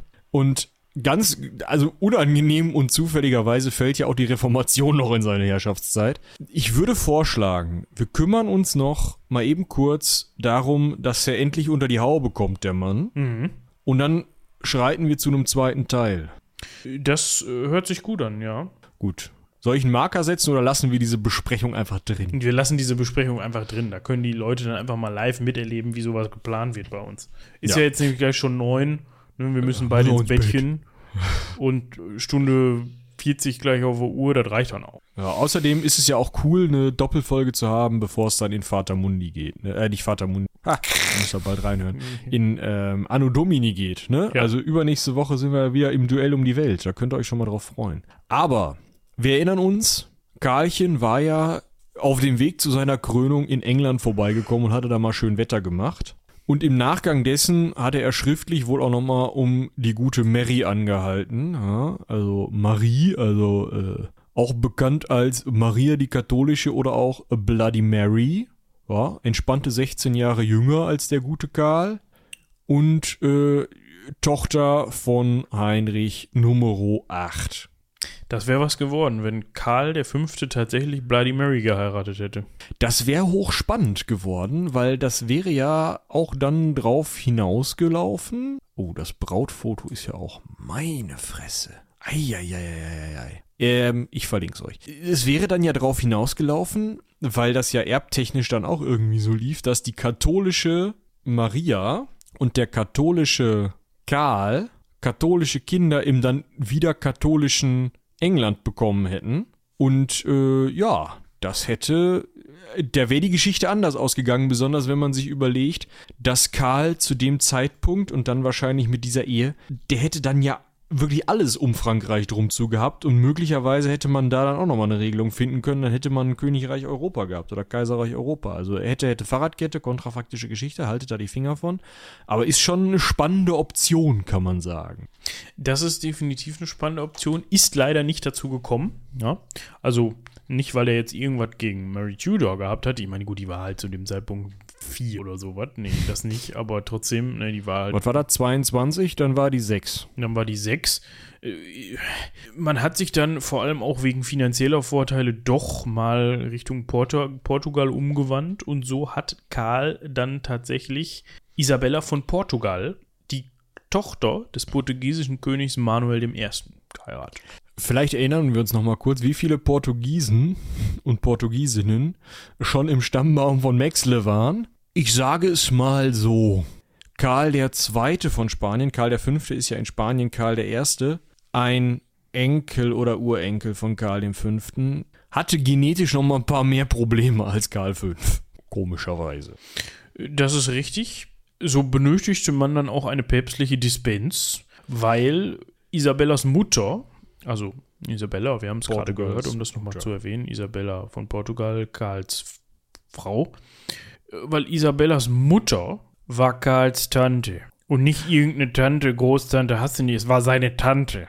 Also das war eine Schwester von Ferdinand. Nee, von Isabella. Nee, auch nicht. Verdammte Axt. Da müssen wir mal eben rausfinden. Äh, Maria. Maria von War Aragon. eine Tochter von Isabella von Kastilien und Ferdinand von Aragon, also eine Schwester von Johanna der Wahnsinnigen, der Mutter von Karl.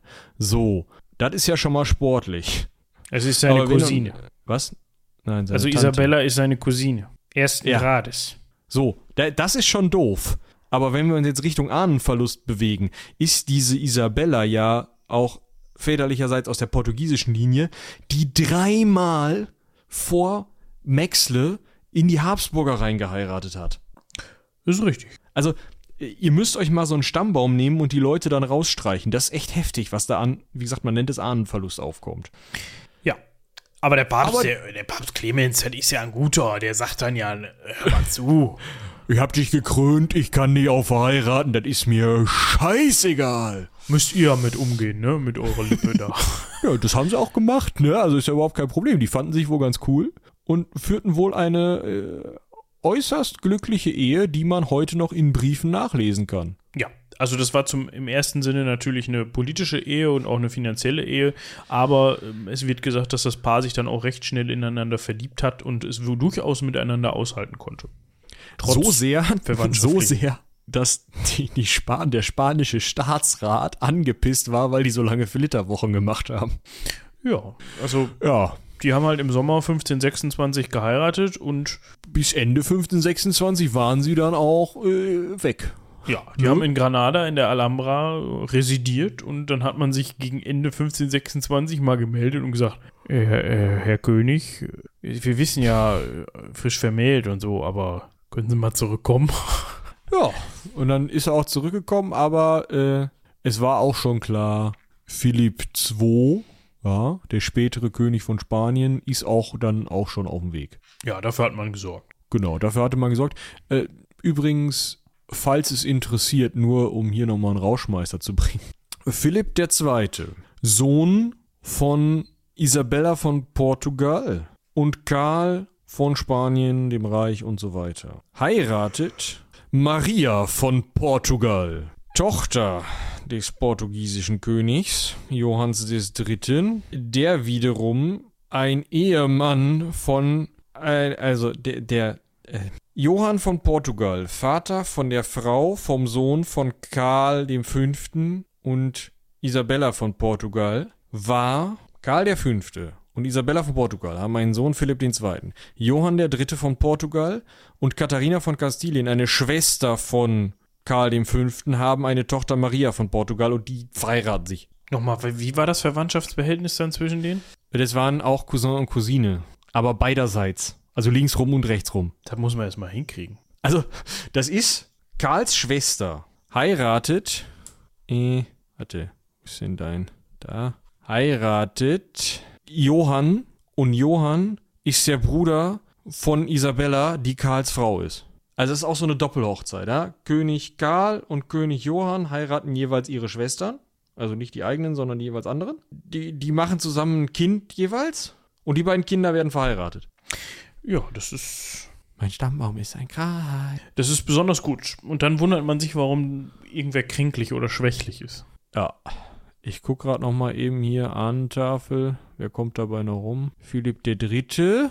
Ja. Nachkommen. Philipp Dritte war dann verheiratet mit Margarete von Österreich, einer Habsburgerin. Danke dafür.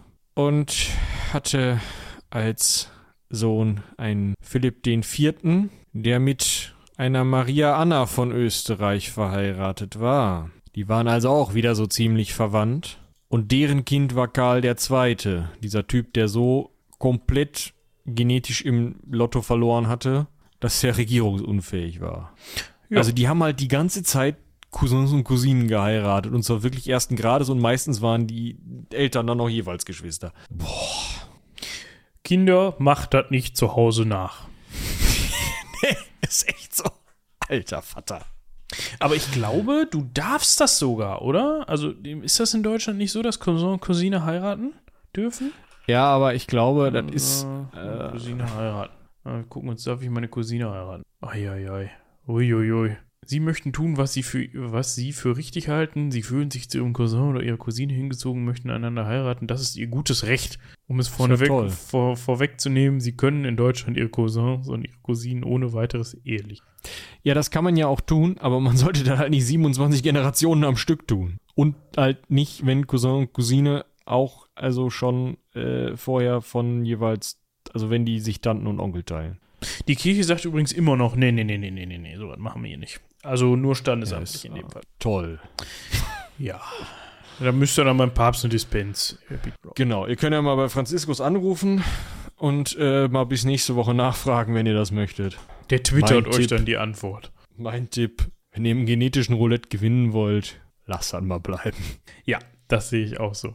Gut, in diesem Sinne, was ihr nicht bleiben lassen sollt, ist natürlich auch in unsere anderen Formate reinzuschauen. Schaut mal beim Genau. Heldenpicknick Kobolds mal vorbei. Da glüht der Draht gerade. Ja, da, da kommt äh, alle zwei Wochen eine neue Folge raus. Und dementsprechend fährt jetzt, glaube ich, der Roller, der eben bei dir vorbeigefahren ist, jetzt gerade bei Auch mir schön. vorbei. Also so lange hat er übrigens gebraucht. Und ja, dann hört auch gerne in die Folge von letzter Woche rein und nächste Hört Folge. auch gerne in die Folge von nächster Woche Ja. rein, weil da geht's hier weiter. nächste Woche Wir geht's sind dann nämlich weiter noch mit nicht in der Regentschaft. Das müsst ihr euch mal auf der Zunge zergehen lassen. Der hat noch nichts gemacht, der Mann. Der ist nur verheiratet. Nächste Woche geht es dann mit Karl 5.2 weiter. Das ist völlig korrekt. Ja, und in diesem Sinne würde ich sagen, wir schnacken gar nicht lange, haben wir sowieso jetzt schon. Und ich bedanke mich recht herzlich bei euch fürs Zuhören. Haut rein, bis zum nächsten Mal. Bis dahin. Tschüss.